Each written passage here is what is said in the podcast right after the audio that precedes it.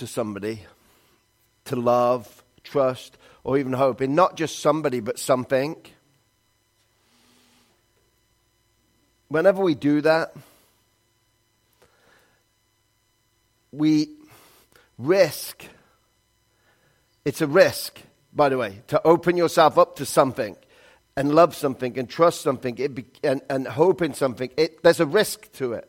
There's a risk to it. And, and sometimes when we've done that, that very thing that we've trusted in or loved gets taken away from us.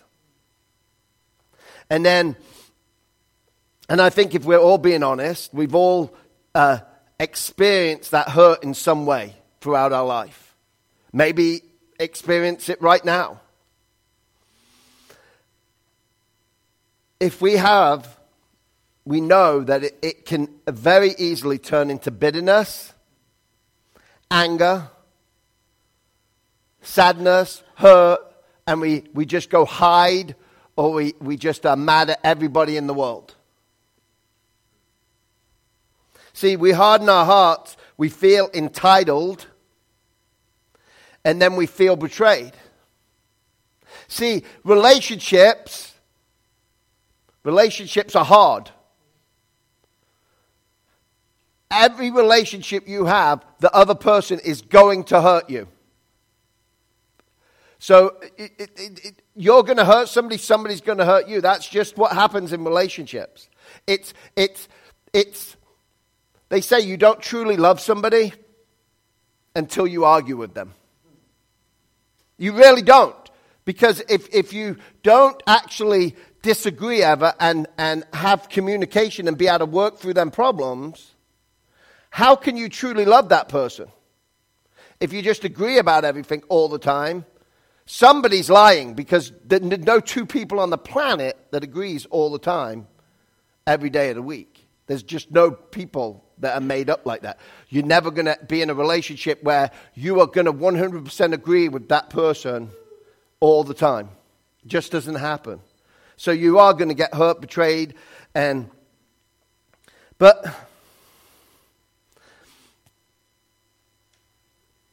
When we get in them problems, we tend to do what? We exaggerate our problems.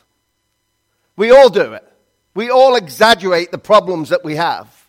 Some more than others, but we all have a tendency to exaggerate the problem. We, we get bombarded by something and then we think about all the, the crazy, worst scenarios that can happen.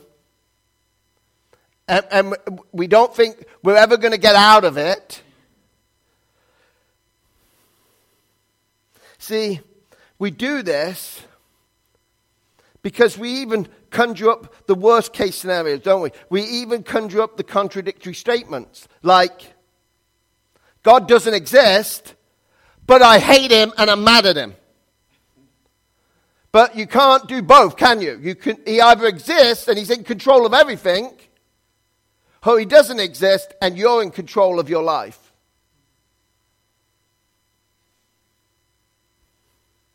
We can't choose both. We exaggerate our problems and don't see God in them. See, our pain is real. Our pain is significant, but it can have a blinding effect on us. Where, where all we see is darkness and all we see is pain. We don't see past the darkness and the pain because we're so concentrated in the situation we're in. We're not looking how God is going to use this situation. We see no hope, no purpose in our pain. See, this place of darkness and bitterness is where we left Naomi in chapter 1. She had endured incredibly, incredible loss. Her husband had died, and she had lost her only two sons. She was left all alone with two daughter, daughters in laws. One who chose to go back to her own people, and Ruth, who took a radical choice to return home with Naomi. And on the outside, it wasn't a smart choice. What, no, what, what Ruth did to go home was, it's not a smart choice. See, Naomi is destitute widow with no security or future, no income, and in that sense, she has no hope. See, she returns to her hometown in Bethlehem with not a whole lot of anything and totally bitter. When we look back at chapter 1, verses 20 and 21, we see this. And the woman said, Is this Naomi? They recognize her. She said to them, Do not call me Naomi, call me Mara, for the Almighty has dealt very bitterly with me. I went away full, and the Lord has brought me back empty. Why call me Naomi when the Lord has testified against me, and the Almighty has brought calamity upon me? See, Naomi means the pleasant one. She wasn't pleasant anymore. So now she wants to be called Mara, which means bitter. Because she is so bitter with God. She, she understands something that, that most of us sometimes don't understand. She believed God was in control of her situation. But he was doing it for what? To punish her for something she did.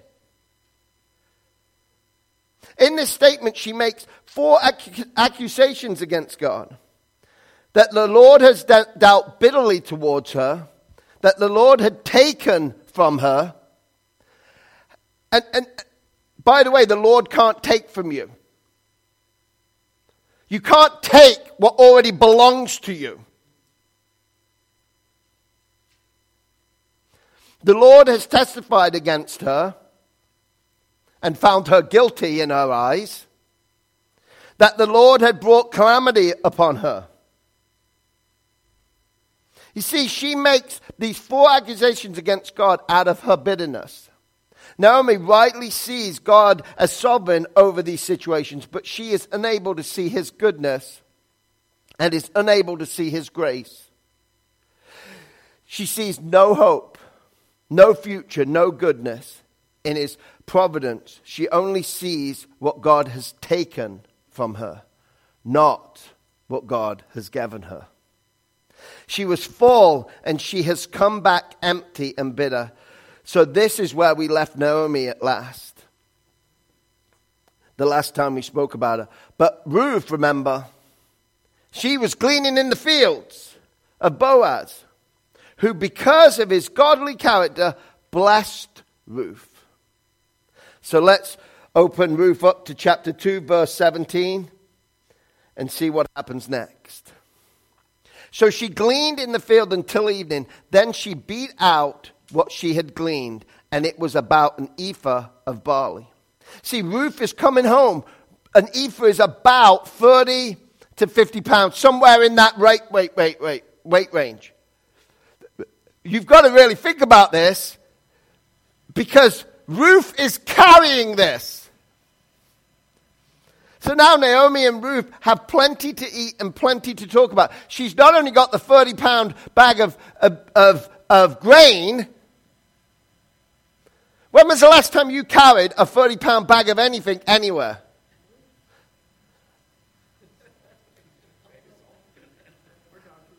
Yeah, but it's from the car to the car to the car to not not not not from the grocery store home. She went to the grocery store of her time, collected it, worked, beat it out, bagged it up, carried that, and her sack lunch from leftovers from Boaz feeding her. And she's going home. All of a sudden, faced with the mound of food that Ruth has brought home, the practical evidence of God's goodness to her. See, you see, because Ruth has sought her refuge under the wings of, of God, like I missed, I missed, I wanted to read this, the second part. And she took it up and went into the city. Her mother in law saw what she had gleaned she also brought out and gave her what food she had left over after being satisfied.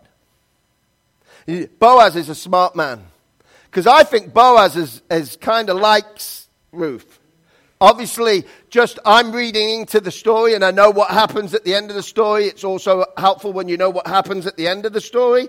But when you read into it, what, what, a, what, a, what a great attitude he, uh, Boaz has. Look, I, I like this woman. I don't know what's going to happen, but I'm going to also send food home and make sure she has plenty. And that's what he does. Uh, Psalms 57 1 says, Be merciful to me, O God, be merciful to me. See, notice the four here. Be merciful to me, O God, be merciful to me, for in you my soul takes refuge. In the shadow of your wings I will take refuge till the storms of destruction pass by. See, why should God show such mercy to Ruth? Because Ruth sought refuge under God's wings. She chose to seek refuge. That's the for in my soul. Before I do summit, I seek refuge under God. And God protected her and supplied for her because she knew where to look. She is she has esteemed God's protection superior to all others. She has set her heart on God for her hope and her joy. Notice I didn't say happiness. I said joy because they're two different things.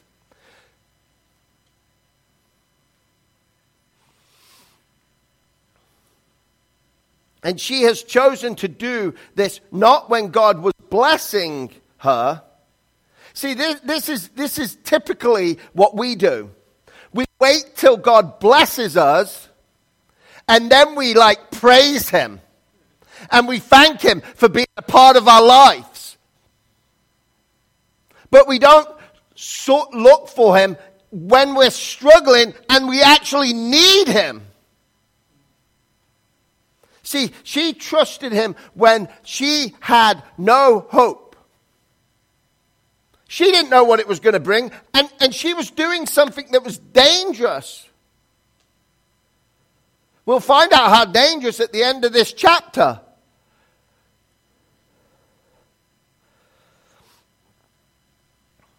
She had chosen to do this. It's God's honor, not the value of our work, which is at stake. See, that's what she's looking at. She's looking at God's honor. You see, we trust God. Now it's God's honor that's at, that's at stake. He's got to protect us. We've chose to be under his wings. And he will be merciful to you if you plead God's value as the source of your hope instead of pleading your values as the reason for God's blessings. See, it's not about you, it's about God.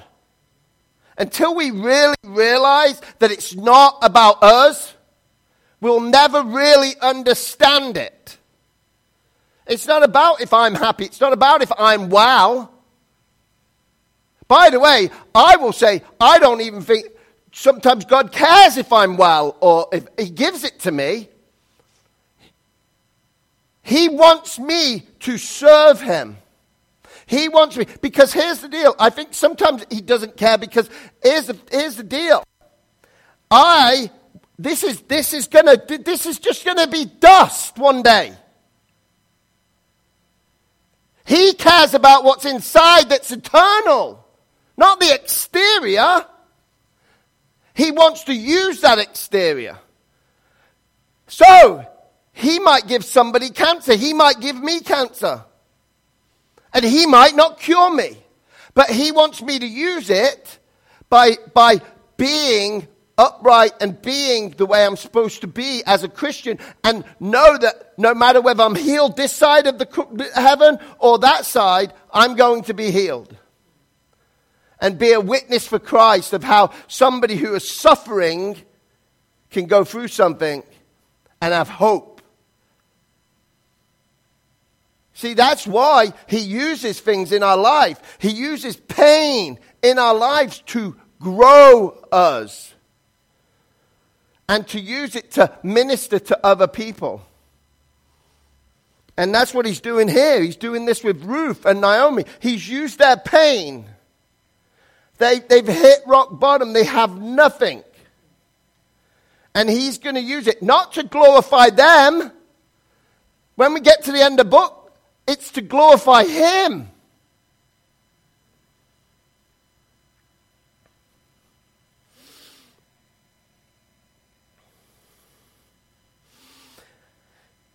You see, and then his un, he's got an unwavering commitment to his glory, engages all of his heart for your protection and for your joy.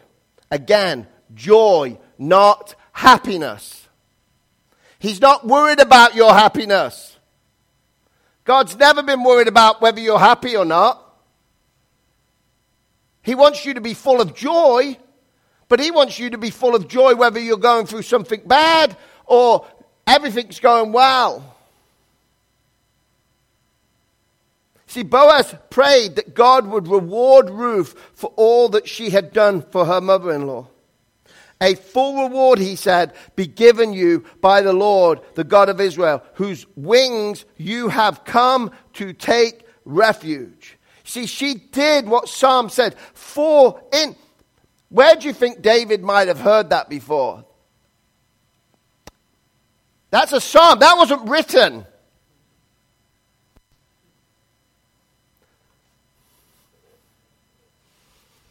By the way, his great great great grandma. You see, where do you think he got some of the knowledge that he has? Passed down to him from his family.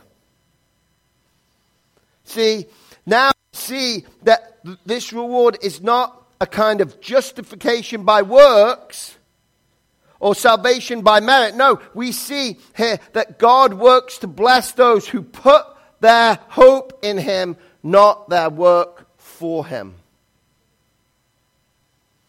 See, we don't do stuff for God to get stuff. That's stupid. That means you have to earn your salvation. You have to earn your forgiveness. You're forgiven. If you've put your trust in Christ, you are forgiven. You can't, you can't make yourself more forgiven.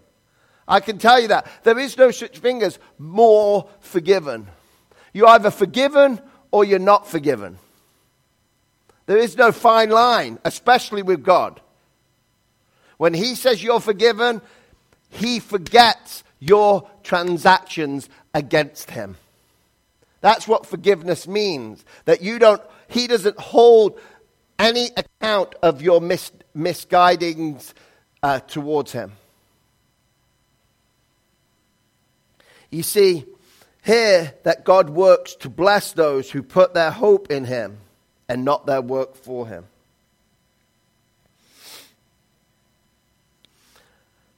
Psalms 147:10 and 11 says, His delight is not in the strength of the horse nor his pleasure in the legs of man.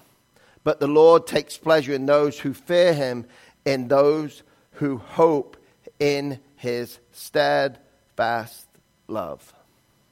See, his delight is not in the strength of a horse. And that could be any animal or anything. But the Lord takes pleasure in what? Those who fear him. Fear is not a bad thing, by the way. Fear is actually respect. So we've got to realize what fear means. We, when we fear something, we're actually showing that thing respect.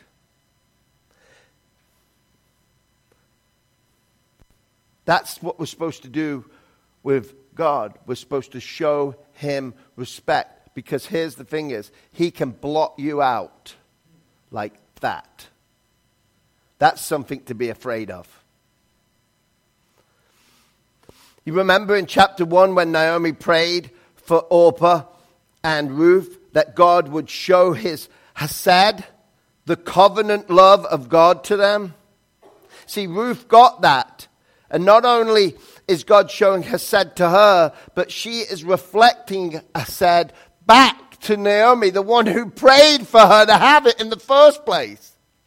It's like going full circle. I love the way the Bible tells stories. When we truly accept God into our lives, we will reflect the grace of God. If you're not reflecting the grace of God to the people in your life, and the people in your life are everybody that you come in contact with, if you're not reflecting the grace of God to everybody that you come in contact with,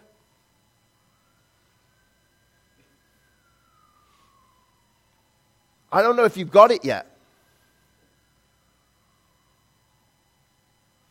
Because if you understand what you have been saved from,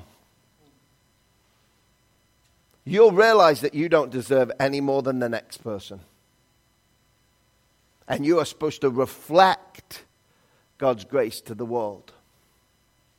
That is what it means to be a light on a hill, shining bright. Elisabeth Elliot was a missionary to the people of uh, Uganda. But her husband, he, he, the reason she did that is because her husband, Jim Elliot, went to a small island uh, that these people would never been in contact with human beings and due, due to a, a misunderstanding really it wasn't even a a I don't think they meant to do, they, they thought they were doing something right and not whatever. But they got killed. All of Jim Elliot and his, the people that went to reach them people got killed. But the beautiful thing about, about uh, Elisabeth Elliot is she didn't give up on the people. Actually, the person that killed her husband became a Christian. because of her. She showed true grace and mercy to the people and really went in there and, and showed them. She, she lived till she was 88. She, she died of uh, Alzheimer's. Uh, but during her life, she wrote books. She's got many famous quotes that she said. And one of them quotes is this the fact that I am a woman does not make me a different kind of Christian. But the fact that I am a Christian makes me a different kind of woman. And man, you could say that too. That's what it should be. The fact that I'm a Christian, it makes you a different kind of man. It makes you a different kind of woman. If you're the same as the world, have you really got it? See, this is how the Christian life is meant to work. Peter and Paul say this is their own unique, this, it say this in their own unique ways. Peter says this in 1 Peter 4 11. Whoever serves, let him serve as one who serves by the strength that God supplies. Order that in everything God may be glorified through Jesus Christ. See, we take refuge under the wings of God and get our strength from Him. And with that strength, we can serve others like Ruth served Naomi and Boaz served Ruth. See, God responds to this kind of faith working through love. Galatians 5 6 says,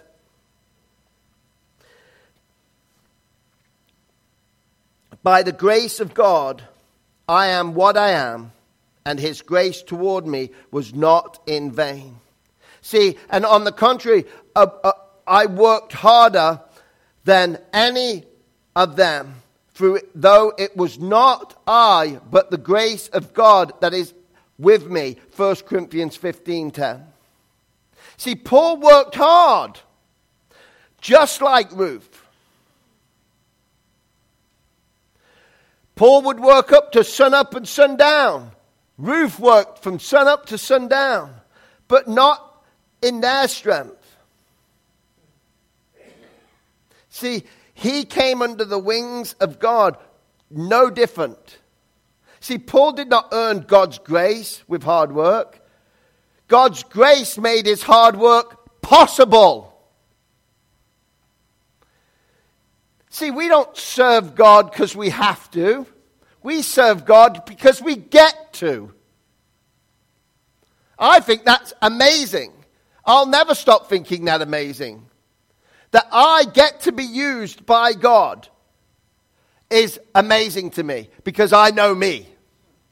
I don't deserve it. I deserve to be a pile of ash on the ground. And I'll never stop thinking that that's what I deserve. Because, by the way, when I stop thinking that, there'll be a problem. Because then I'll think I'll deserve the grace that He's given me. And I don't deserve the grace that He's given me. I don't deserve the fact that He will use me. You don't deserve the fact that He will use you. But he, you get to be used by Him. You see, we need to reflect the God that saved us. In a commentary I was reading on the book of Ruth, I found this. To be self sufficient is a biblical goal, but only so that others will be able to be helped. See, the New Testament has no time for scroungers. It has no time for scroungers. The New Testament talks about in, in 2 Thessalonians 3.10 it says, If anyone will not work, neither shall they eat. If you don't work, you don't eat. See? But Paul also ordered the converted thief to work hard. Not simply to support himself, but, this is what he told him to do, that he may have something to give to him who has need. I'm not saying we shouldn't give to the needy. I'm not saying there's times where you need to help somebody that's not working. That's not what the Bible's saying either. Because there's going to be times in everybody's life that they need help.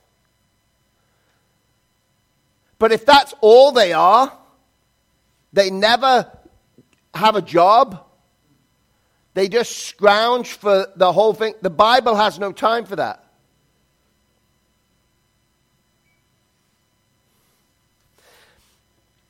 See, there will always be a need for grace and generosity because whatever the welfare schemes are, no matter what they are, the poor, Jesus says, you, have, you will always have with you. Mark 14, 7. See, we must not become more hard nosed than God. Simply because our culture pushes us in that direction. See, many Christians need to take a leaf out of Boaz's book and begin to reflect the grace of Christ as a daily, com- compassionate grace. I think we should show compassionate grace. I think there's a lot of needs out there. And just like Boaz, we should be helping them. But how did Boaz help Ruth? Did he hand her a big pile of grain and say, Here you go? Nope. He made it easier for her than it would have normally been because he had his men drop some extra stuff. Hey, make sure you, you drop some extra stuff for her and make sure that you give her a little bit extra at the end of the day because she's worked hard. He didn't have to do that, by the way. There's a lot of things, by the way, Boaz does in this story that he had every right not to be a part of this situation at all. He had every right not to do all the things that he does in this book. That's what makes it so beautiful. He doesn't have to choose to do any of the things he does. He does it because he wants to show the, the, um, the, the grace that has been poured on him because he realizes everything he has all that wheat that grew in that fields that he owned belonged to who? Belonged to God, and he realized that. John, John Wesley wrote this Let me do all the good I can to all the people I can by all the means I can, as often as I can, for I shall not pass this way again. That's, that's, John, you've got one life. You're not going to pass through this life again. It's not reincarnation. So, all the good you can do, you can only do here while you're here. We won't need to do that in heaven. We need to do it now. We won't get that opportunity. There's certain things that we get to do now that should excite you that you're not going to be able to do when you get to heaven. There'll be no extra needs because all our needs will be supplied when we get to heaven. So we're not going to be able to, to show that sort of compassion and, and do them sort of deeds after we die. We get one life. Don't waste it. Ruth continues. And her mother in law said to her, Where did you glean today? And where have you worked? Blessed be the man who took notice of you. So she realizes that the amount of, of stuff, the grain that she brought back, there's no way she could have gleaned that by naturally just gleaning. She's like astounded of how much grain she's got. So, so somebody sh- showed favor on her. So she, she told her mother in law with whom she had worked and said, The man's name with whom I work today is Boaz. And Naomi said to her daughter in law, May he be blessed by the Lord, whose kindness has not forsaken the living of the dead. And then Naomi also said to her, This is where the light bulb went off. Remember, she didn't think there was anybody there to help them? The man is a close relative of ours, one of our redeemers. See, suddenly Naomi's attitude ta- started to change as the practical evidence of God's grace and goodness to her was seen. See, first her heart began to soften towards God. She cried out, The Lord bless him. When was the last time you think, except for saying that, that, that she said it to the daughter in laws? She hasn't said it since. She probably hadn't said it before for a long, long time. The Lord bless him. He has not stopped showing his hesed to the living or the dead. That's the word that they use there. The word covenant grace, covenant love. God has not stopped showing that. Suddenly, Naomi was beginning to see that the Lord was not out to get her. In fact, he was still able and willing to smile upon her, to show her covenant faithfulness despite her horrible history of sin and rebellion. That should make you smile.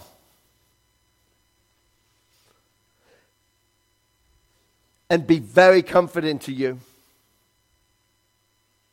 Because we have a tendency to sin and rebel against God. Yet look how he showed his love to Ruth, to, to Ruth and Naomi. See, Ruth's one day out in which she went out empty and came back full, all because the Lord went out ahead of her. See, that's the thing. If we're in line with what God wants us to do, by the way, He's going before us. He's going before us. He's setting the path for us. Sometimes we get angry because we don't get the job, we don't get this situation, it's not sorted out. Well, God's not ready to sort it out yet. God's not ready to give you that job yet. He, he's got something else he wants to do in and through you, still where you're at.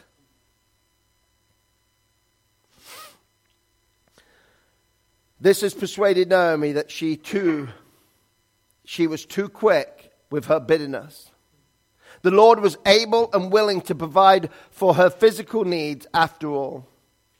I want you to note here that when God decided to provide for Naomi and Ruth, he met an immediate need.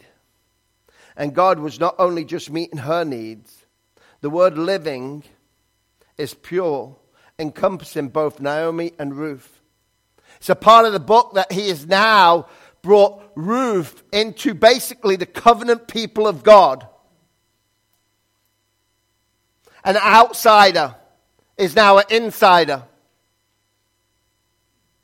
See, for the first time since leaving Moab, Ruth is included in the family of Naomi, to whom the Lord will show his faithfulness. A foreigner is accepted.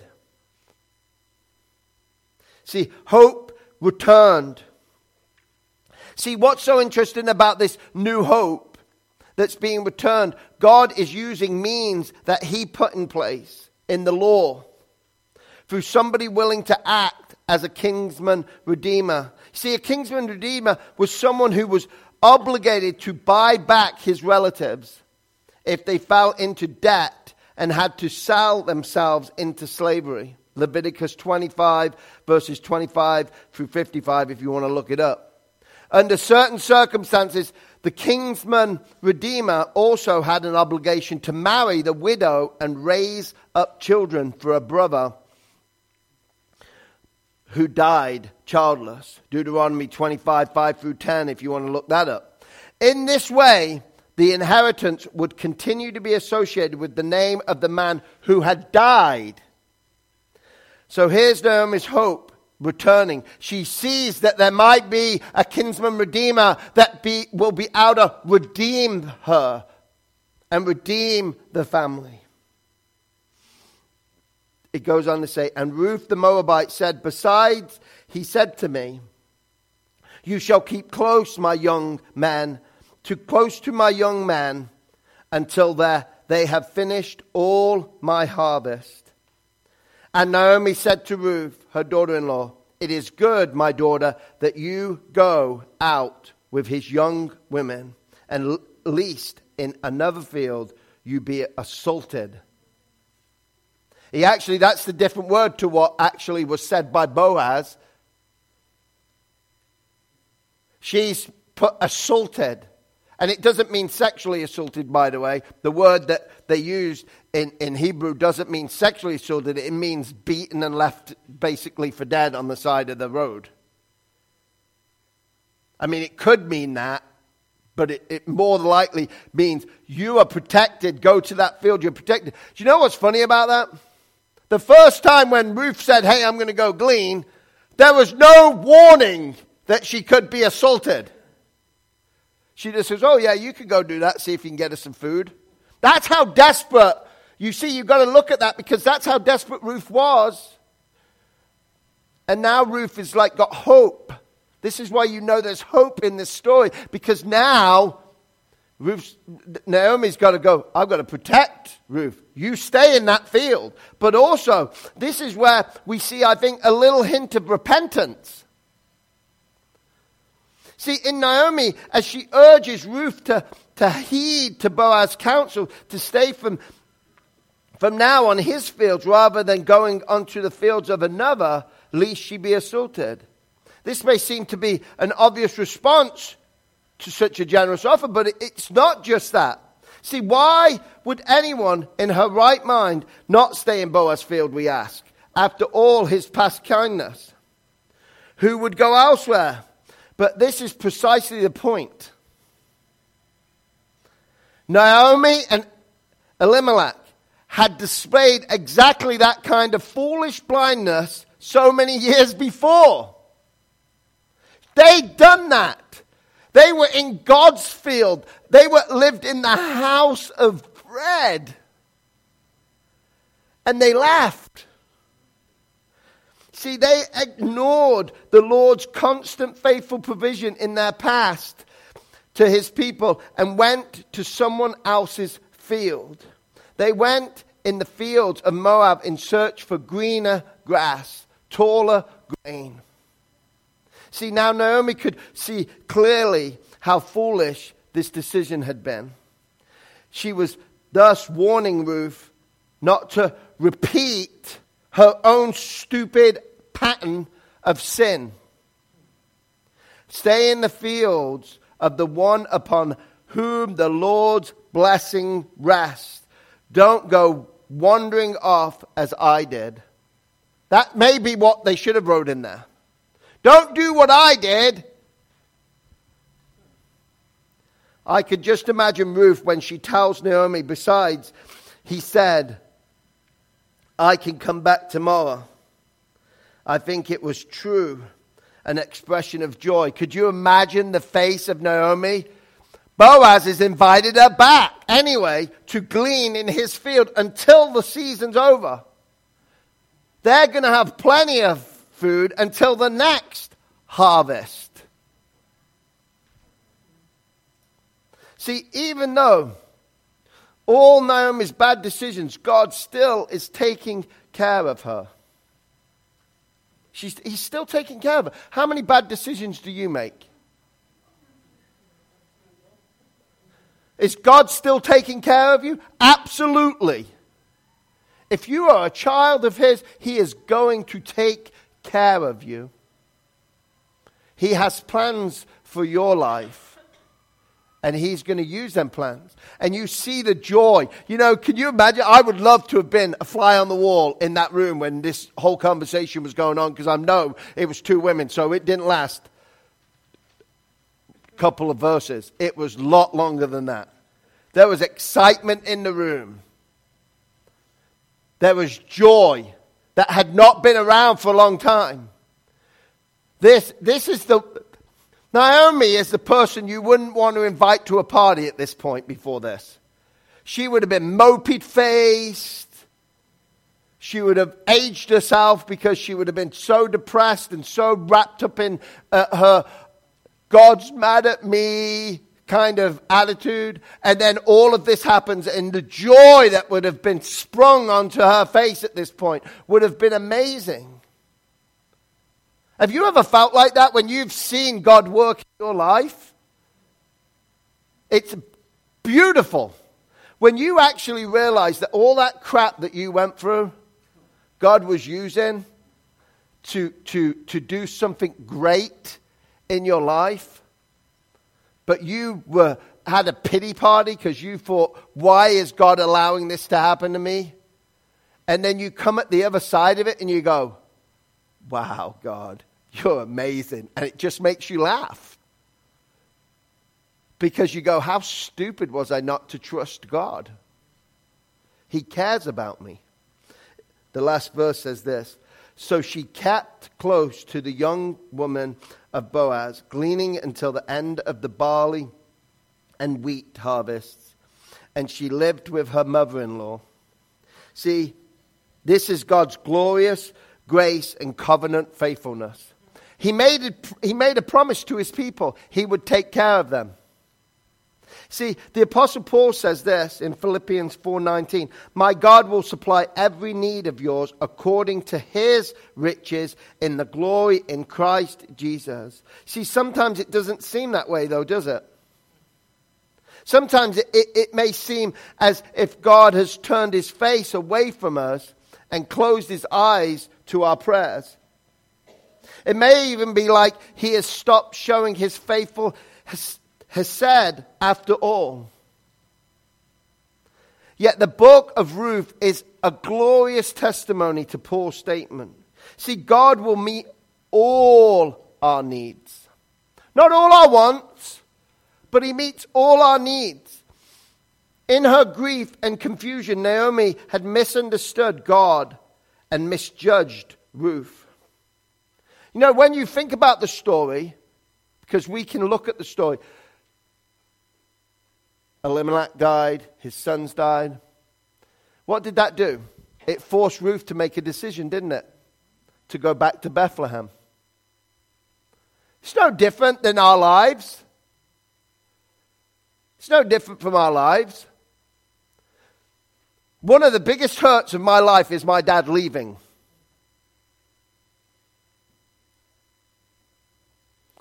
God didn't waste it. God didn't waste it. All that pain I went through as a child, from the age of, of six and a half and up, not having my dad, God used that. How do you think I'm here? He allowed my dad to take a job opportunity in America, happened to be Rockford, Illinois.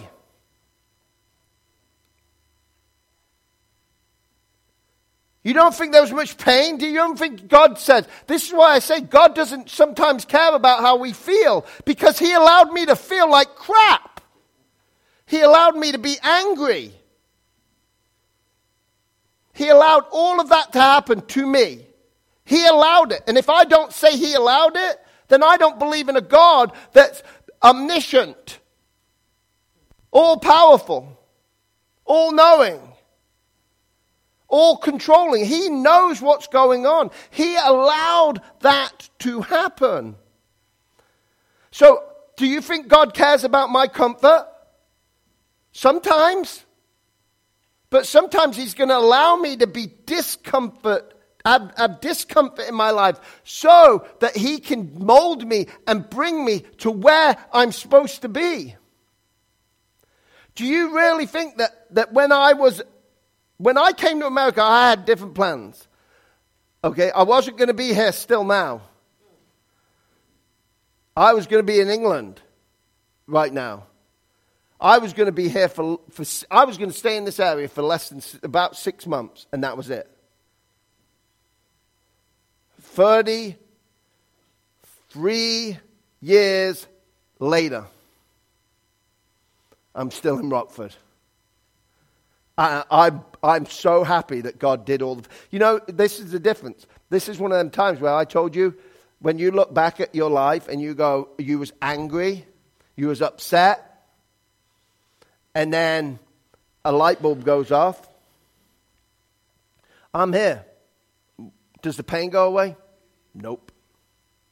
But God used that to bring me here to meet my beautiful wife, give me two stepchildren that I love, and one that we had together, and four grandchildren.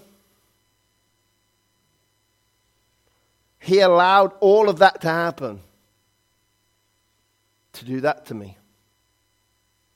I was blessed. He was actually supplying my need that I didn't even know I had.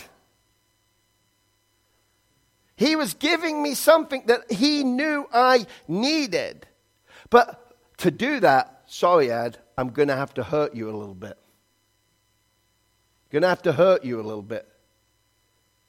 You're like, you're like, have you ever watched somebody make something out of steel? Do you think, do you think if, that, if that metal could feel something, it would hurt? They heat it up and then they hit it.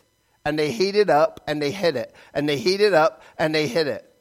That's kind of what God does to us, by the way. And He forms you into what you're going to be. But you've got to allow that to happen.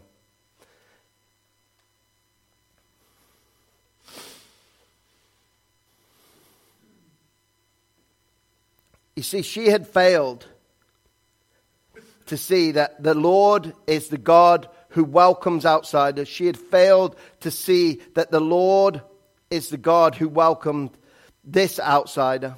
She had forgotten that he is a shepherd who does not stop showing his covenant faithfulness to his wandering sheep. She didn't remember that he is the father who w- waits with open arms to welcome back the prodigal daughter. See, we live now in the New Testament era. So we should see the constant faithfulness and glorious grace of God in even more clearly, even more clearly than Naomi ever could see it. Everybody owns one of these books, I hope. If you don't, let me know if you can't get one. Uh, I don't know where to get one. But if you don't we can read about God's covenant grace and his covenant mercy. See, we have the scriptures, we have them written down for us. We have the rich history of God's long suffering and his for his with his rebellious children. The whole Old Testament, by the way, is about his children who kept doing stupid stuff. That's the whole, whole book of the Old Testament. It reminds me of my life. I mean, that's what it is. One minute they're following God, the next minute they're spitting on Him. See, we see that the Father stands with his arms wide open, scanning the horizon for our return. See, eager to welcome us home, but not to glean in his fields, but God has invited us into his house and to his table to partake in his feast. See, so the remedy for our bitter and hardened hearts in the midst of our distress and the darkness we, we, we feel is to ponder God's awesome grace and covenant faithfulness. See, if we fix our eyes on the glorious grace of God and his costly answer for our deepest need, then we will not so quickly doubt that he will meet our deepest needs. See, since the Lord has shown his covenant faithfulness, will he not order all things well in our lives for his purpose? See, in sickness or in health, in poverty or riches, for better or for worse, all these conditions.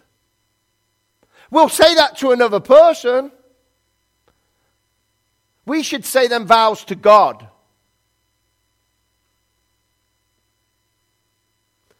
God, in sickness and health, I'm going to be yours. In poverty or riches, I'm yours. For better or worse, I am yours.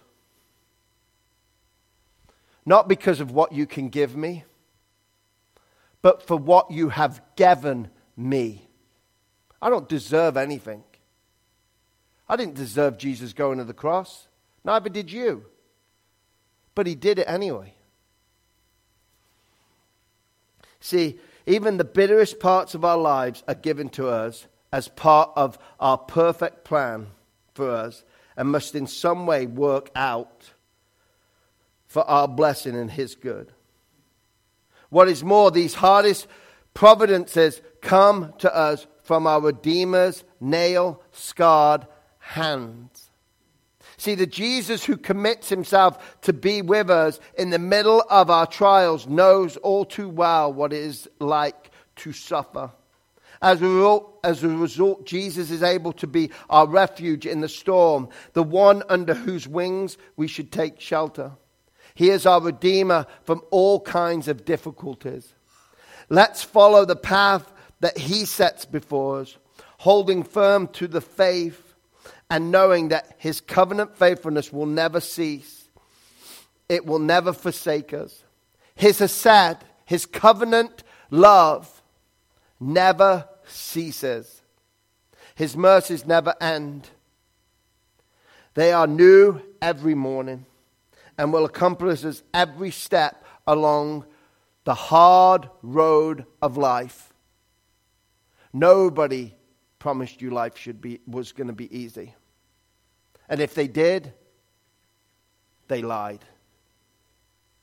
Life is hard.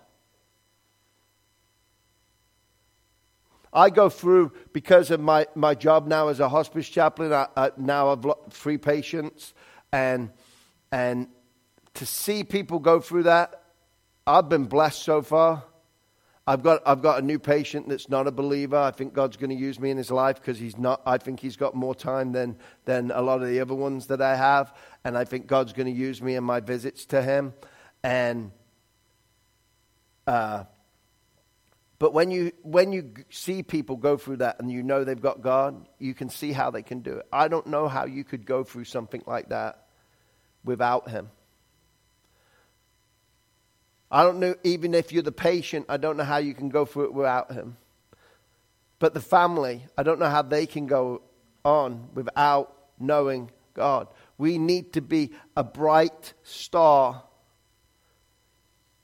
resonate in the glory of God to the world. See, the will of God is never exactly what you expect it to be. It may seem to be much worse, but in the end, it's going to be a lot better and a lot bigger than you ever thought. God loves you. He allows things to happen to you. I mean, how many of you are parents? And you've raised some kids. I mean, if you've, you've raised your kids, and how, how many of them kids take your advice? So, do you know what I do now? I just let them learn the hard way. And I'm there for them when they've, they've learned the hard way and it doesn't work. Because all of us make mistakes. And God's there for us after the mistakes. He's there no matter what you do. He's there. He's there for you. He loves you. He loves you so much, though, that He's not going to leave you the way you are. He wants to grow you and change you. You've got to allow Him to do that. This week, I want you to, to read over verses uh, 2, chapter 2, verses 17 through 23. Reflect on the blessing God has poured out on you and note your response. Was it one of joy and thankfulness, or was it something else? Spend some time each morning thanking God for taking you from famine to fullness. Because He has. I don't care if you've got no money in your pocket right now. God took you from famine to fullness because you're full in Him. And then for, get ready for next week. This is where the story gets pretty seedy. And if it was a movie, they'd make it X rated, even though it wasn't. But uh, this is where it gets a little risky, and uh, the situation could have went way out of hand. And uh, so read Ruth 3, 1 through 18. Join us for next week, part 5 of Fields of Grace, a risk taking righteousness. Let us pray. Dear Heavenly Father, I thank you for today. I thank you for being an awesome God. I thank you for uh, just working in our lives on a day to day basis, forgiving us our debts against you, and just uh, being there for us in the hard times. Allow us to trust you more. Allow us to fully, fully put our trust in you, knowing that you will supply all of our needs, will be there through the pain that we go through, through the heartaches we go through. You are with us. We just have to look. In Jesus' name I pray. Amen.